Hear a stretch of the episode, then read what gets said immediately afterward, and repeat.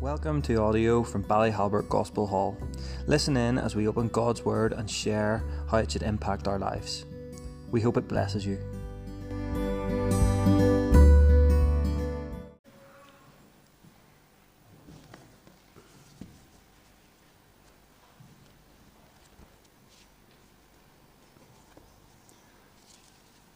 Well, our thoughts today are from the Psalms. Well, one Psalm actually, and uh, it's quite a it's quite a long one, but it, it's an amazing Psalm. And uh, as I was I was looking at this, and the Psalms, the writers of the Psalms have a whole lot of maybe different accents and different points of view and different ways of talking to God because they're talking to God's very ordinary. It's very plain, it's very simple, it's very forthright. Uh, it tells about uh, David and the Psalms, and I know Job, even before the Psalms was done, tells, they tell, they tell God, uh, they, they tell God how simple they are and the problems they have and the difficulties they have, and they talk about themselves and their problems and their difficulties. And uh, they, they tell God about their circumstances and they ask God if He understands or knows these things. So it's lovely when you come to Psalms and you see this unordinary touch about it, but they're warm and they're comforting, and so often you want to go to them because you're getting something there. You read some of the heavier stuff through the Bible, and then you come to the Psalms, and it's such warm and lovely and understanding. It's Psalm 136, by the way, in case you hadn't realized. No, I didn't say that. It's Psalm 136. And uh, do you know, you're reading in the Psalm about the Lord, about His goodness, and it goes on forever. His mercy endures forever. We'll give thanks unto the Lord. This is Psalm 136 and verse 1. Oh, give thanks unto the Lord, for He is good for his mercy endureth forever. Oh, give thanks unto the God of gods, for his mercy endureth forever. O give thanks to the Lord of lords, for his mercy endureth forever. To him alone doth great wonders, for his mercy endureth forever. To him who by wisdom made the heavens, for his mercy endureth forever. To him who stretched out the earth above the waters, for his mercy endureth forever. To him who made great lights, for his mercy endureth forever. The sun to rule by day, for his mercy endureth forever. The moon and stars to rule by night, for his mercy endureth forever. To him who smote Egypt in their firstborn, for his mercy endureth forever and brought out Israel from among them. For his mercy endureth forever. With a strong hand and with an outstretched arm, for his mercy endureth forever. To him who divided the Red Sea into parts, for his mercy endureth forever, and made Israel to pass through the midst of it, for his mercy endureth forever but who overthrew Pharaoh and his host in the Red Sea, for his mercy endureth forever. To him who led his people through the wilderness, for his mercy endureth forever. To him who smote great kings, for his mercy endureth forever.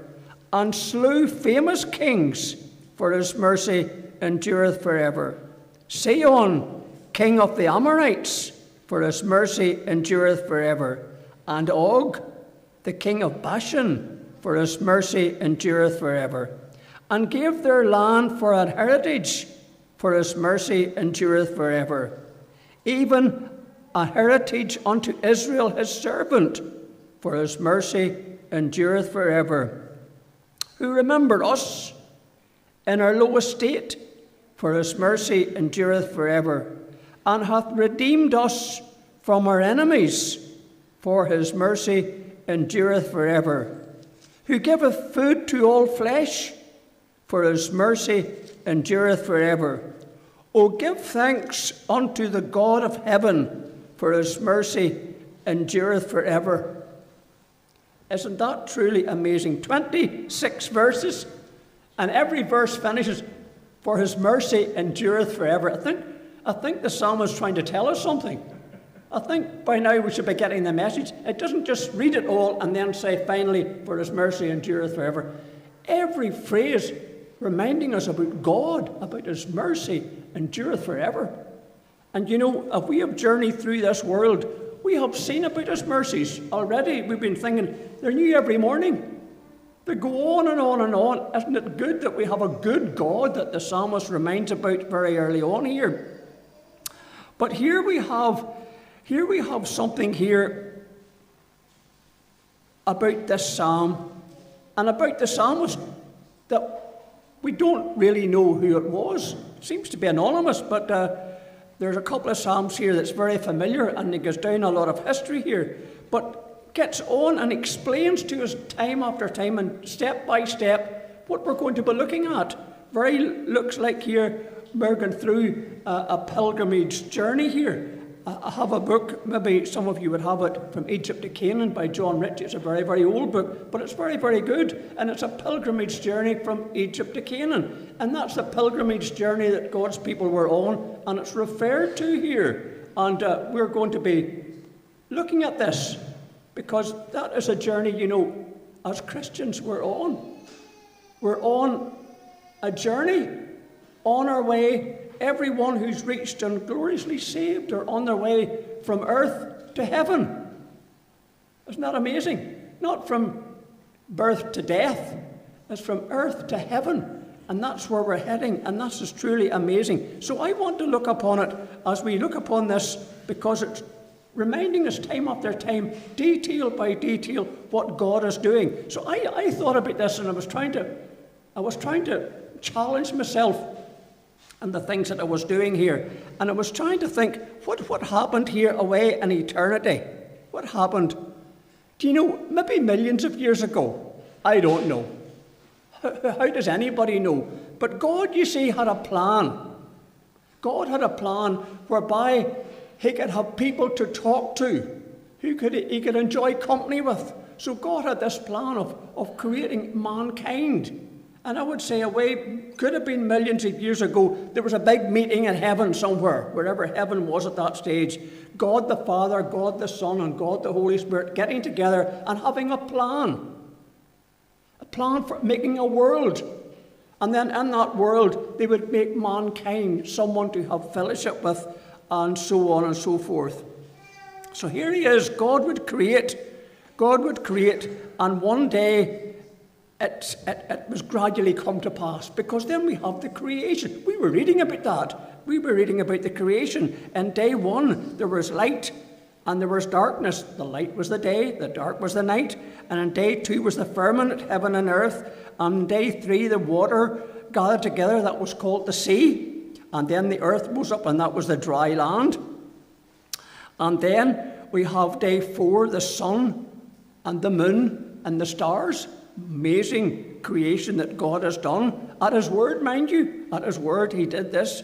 And then on day five, we have animal life and the sea and the birds.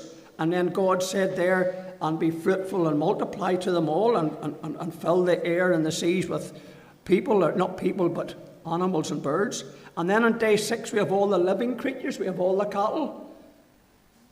And all those amazing things that we have in this, all the animals and all the cattle uh, that we have on farms or we go to the zoos to visit or we read about and see about in other countries. But also on day six, uh, God, this is where God has got to. He is now going to do something different. He's going to create mankind in, in it says, in our own image after our likeness. That was how he was going to make them. In our image after our likeness. Male and female created he them, and God said, Be fruitful and multiply and replenish the earth and subdue it. And God saw that it was very good. So this was God at work. This was God in creation. This is what God had planned. It didn't just evolve, this was creation. This was creation. Adam and Eve, they were created. Cain was the first one to be born. But here he is, he has created these things And it's truly, truly lovely. And then in chapter 2 of Genesis, you get the actual creation of Adam from the dust of the ground. And this was lovely. God was planning this, and God planned this lovely, lovely garden away in Eden. There was nothing they didn't need or couldn't want. It was wonderful, it was perfect. And here it is. And it's amazing to think about this even before you get. Adam must have been, Adam must have been I was going to say university student, but he must have been an amazing intellectual giant because every name of an animal that was given, Adam gave them animals their names. Wasn't that something? Adam actually gave the animals their names. And this is what God is continuing to do today. God is keeping and managing and looking for those people and blessing them and helping them. What a provision it was for those days and for those times through that creation and the importance of Adam and Eve. This is what God had planned. He wanted them to be together. He wanted to have fellowship with mankind. And the cool of the day, he would come down and visit and speak with, with Adam and Eve in the garden. But then you see, it didn't last because human nature being what it is and the temptation being what it was, uh, the devil had come in and tempted them, and sin had come in, it caused a breach, it caused difficulty, it caused trouble. And so then the garden was vacated. They were thrown out of the garden. And that was a terrible, terrible thing for Adam and Eve. Now they were going to know and understand sin, there was consequences. It was God angry, and God wouldn't have sin in his presence, so they were put out of the garden. But God, in his love and his mercy and his thoughtfulness, and God, in his thoughtfulness, he just says, The seed of the woman. There will be, there will be a remedy whereby man can be forgiven. So here we had sin in the garden, and then we have sin uh, had to be put out, and then we have the people, they go on and on and on. We were reading about it they eventually sinned and eventually we have multiplied and multiplied and multiplied. And then we find they find themselves away in Egypt and they find themselves in bondage in Egypt. But still, God hadn't given up. Still, God had a plan. God was working it all out. It wasn't a lost cause because even in Egypt, all those years and all those people of Israel, all his people, they were in terrible, terrible bondage and they cried to the Lord, and the Lord heard their cry. And the Lord came in and, and delivered them. And delivered them. And they just says there'd be a big exodus in, from, from Egypt, but it would only be, it would only be God would redeem his people by the blood of the Lamb. That little lamb was selected, scrutinized, and looked at, and then after 14 days, the little lamb it was killed and its blood was shed, and uh, they were to move out, and it was a wonderful, wonderful escape from Egypt. But it was planned and organised by God Himself. So that was God's pardon for His people. Yes, God had a plan, but now God had a pardon, a pardon for a sinful people that had rebelled and decided they were going to go their own way. So God had a pardon for His people. But you know, there was more than that happened. Because there they, here they are in the wilderness. And in the wilderness, it, it seemed difficult, and they whinged and they moaned and they groaned quite a bit uh, because they only had manna, a, a, lovely, sweet, honeycomb kind of food. But then you see, being human nature, they got tired of that, and it wasn't good enough, so they wanted something else. They actually criticised God. This, this light food that you've given us, we're bored stiff. We're bored. You ever hear that word? We're bored. A lot of people are bored today. They're frustrated today. So God sent them little like ducks, like quails among the, and, and so they could pluck them and, and eat them. A variety. That was God.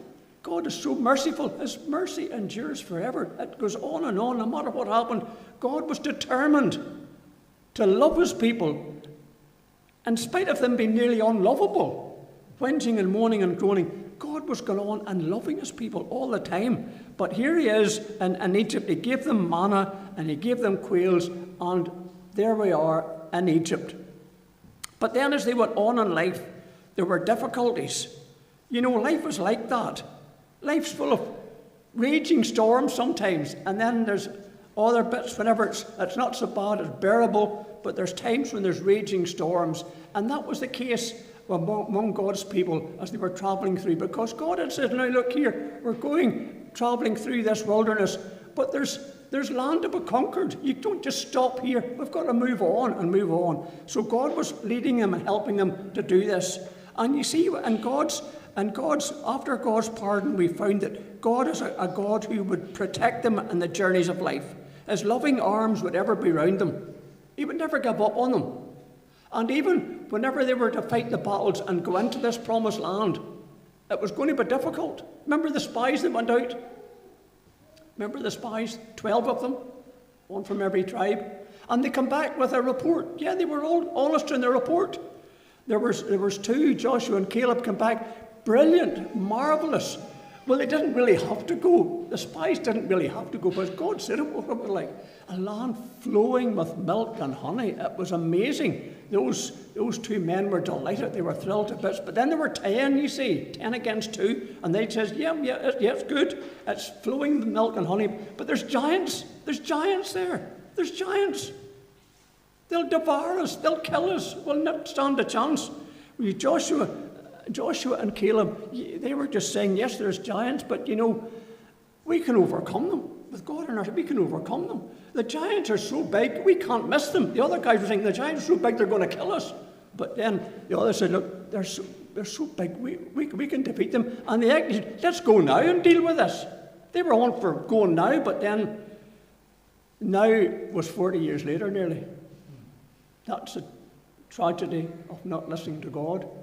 Uh, and that was a tough time. But you know, and those trials and those tough times that they were in, they were going to have to go into that land when they did and fight. For God says, every step you take is yours, you know, but you've got to take that step and it'll be yours. But there were times whenever there were battles to be fought. That's what life's like battles to be fought. And there were times when God used his people to fight the battles. There was a time whenever God's people were gathered together and there was a massive giant of a man called Goliath. And God, and God used a young teenager, would you believe it? With all the big armies, and God was with him, and God used a teenager, young David, to slay this giant. He was out morning and night shouting and yelling, Give me a man, one man, and fight, and if I win, well, we'll take over, and if you win, well, then you take over. But David says, How come we can allow this to happen? To this man fight and blaspheme against the armies of the living God? I'll go and deal with him. And eventually he did with a sling and a stone, not with armour, with a sling. And he ran to meet him. And this giant was so busy laughing at him, laughing. But David got him right in the, in the head. And when he, when he knocked him down, because that didn't kill him, remember, he was so enthusiastic, but he believed with God on his side, he got up to Goliath and got Goliath's sword and chopped his head off. So there was no getting back from this. He was finished with it. But that was, that was God through his servant dealing with a situation. Here's a, a, I read this lovely story about God's protecting hand. Here's a, here's a lovely one that we're going to look at because at Hezekiah was in dear, deep, deep, deep, deep trouble. The, the armies of Assyria had gathered together, uh, and King Sennacherib was there, and he had, he had come with his emissaries to Hezekiah, look, you've got to give up, you've got to give in. We have beaten and trounced every country right round about us, and you're the only one that's left now, and we're going to do the same with you. And your God, you needn't be coming and praying to your God. It won't matter. It'll be no effect. We're going to deal with this. So uh, King Sennacherib was coming, and that didn't stop. Then, in a few days, a letter arrived. He put it in writing. This is it. You've got it in writing. So Hezekiah was in dire straits because this army, this army was 185,000 soldiers. This is how big this army was to, to overthrow uh, this people of Israel at this time. It was a massive army. And it's no wonder that Hezekiah was terrified. He was terrified for Jerusalem, he was terrified for his people and for himself. So, what was he going to do? Well, here's what he did. He had been in touch already with Isaiah the prophet. But he, he, he does this, he gets this letter, he brings it into the temple of God this day, and he asked the Lord to read a letter. Lord, would you, do you see what this tyrant of a king is going to threaten to do to us? Do you not understand that it's going to destroy us? Can you not see that, you know, it is going to be awful, awful things? Lord, he says, can you not incline your ear and open your ears and eyes to see what's going on? You know, he's here and he's out to reproach the living God. God, were you going to not deal with us? Were you not going to help us? And God was so pleased that Hezekiah brought this to his attention. God says, Yeah, I'll deal with this. And God dealt with it. And God came out himself, he didn't send a servant. God deal, dealt with this himself, and all these people were slain uh, whenever they, they get up the next day. God, you can't beat God. God has a plan, and God has ways, and God has a protecting hand upon his people, and he will do this. But God's presence, you see, is with his people continually too. Something we're not always aware of. We're not always aware that God's presence is with us. God is with us and God is for us, and He was doing this with us people, uh, but He's doing the same with us. But we're just not always aware of it, and that's our difficulty. It's probably my difficulty too, maybe more than anybody else's. But God's presence, He was with His people that time with the pillar and the cloud, and He has promised, He says, Look here, I will, I will never leave you nor forsake you. He says, I will be with you always, even to the end of the age. That's what God speaking. And that is a lovely thing that we have here that God is not going to forsake his people. God has invested too much in us to forsake us or to abandon us. When we think today, we've been remembering the cross, we're remembering our Saviour, the Lord Jesus, there, giving his life to ransom us, to forgive us, to pardon us, to make us his very own to bring us from the faraway place near to Him. God has done this through His Son, the Lord Jesus, on a cross. God has invested so much. He did for His people, and He's continuing to do it for His people today. He has invested so much to see us saved. He's not only going to give up on us now. I can't believe that He ever would because it's not in God's nature. God is love. God is love. God is, says His mercy it endures forever. God puts up with us. We read in the Psalms there that he suffered their manners in the wilderness. God, that's what God, isn't that lovely? But God's not going to abandon us. These are wonderful things that, that has happened, all because God's love for us. It took his son to a cross. We're reading about the cross, thinking about the cross, singing about the cross this morning. And that's truly amazing. And it's truly wonderful.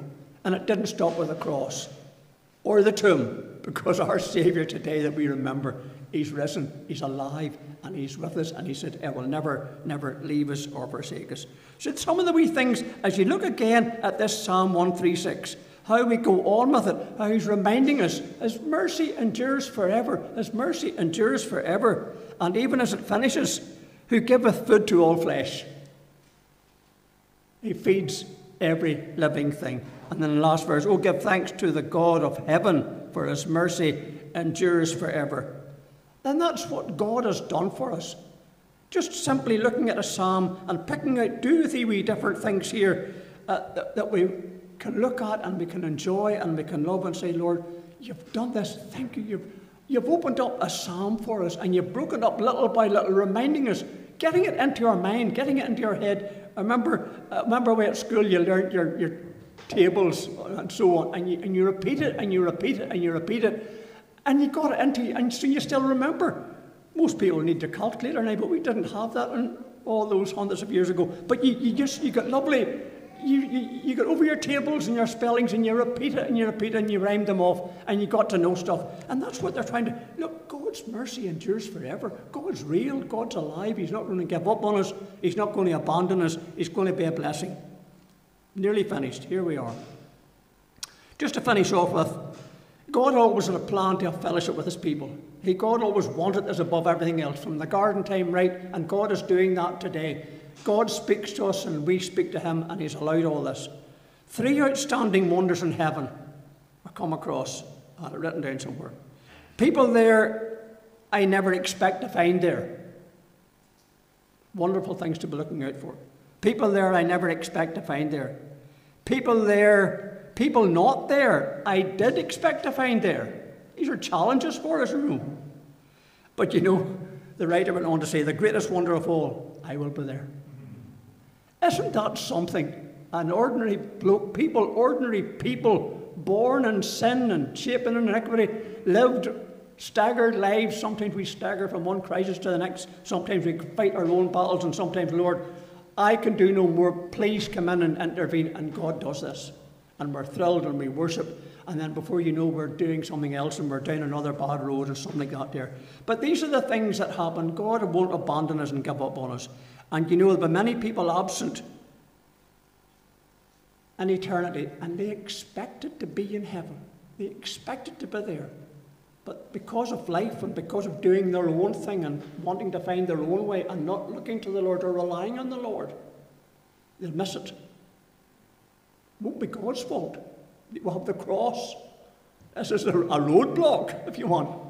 Isn't that lovely? Here we are, coming, coming to the God of heaven, coming indeed and bowing before Him, coming and being blessed and saved and helped and in His presence, which is going to be totally amazing. In His presence, we read, fullness of joy, God's right hand for evermore. I'm going to finish off. I'm going to finish off with a prayer of Max Lucado.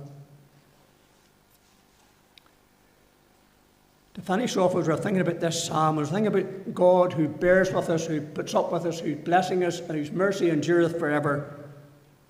Max Lucado has a lovely prayer in one of his books. Father, he says, your love never ceases, never. Though we spurn you, ignore you, disobey you, you will not change.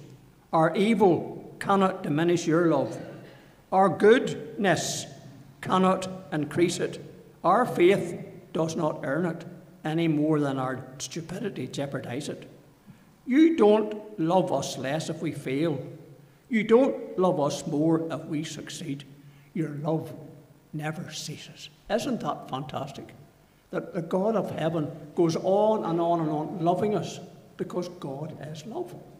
And that's what we're trying to remind ourselves throughout this psalm today. Here we are before God today. We're loved with everlasting love. Deuteronomy says, The eternal God is thy refuge, and underneath are the everlasting arms. That's what God is like for us today, allowing us to be here, allowing us to come to sing His praise today, to offer thanksgiving. God's entitled to this from His people. God's entitled to worship and praise and thanksgiving from us all. And that's why we're found doing this today. So I trust as we look again, if you look at you can look at this psalm and pick out little bits and pieces and follow it through. These are just some of the wee things that I've been following through for maybe a wee while now, and gradually looking at it and looking at it, and you're finding more and uh, there's been plenty more, but that's where we are today. So I trust that the Lord will refresh us through the ministry of His Word and through the reading of the Holy Scriptures. Thank you very much.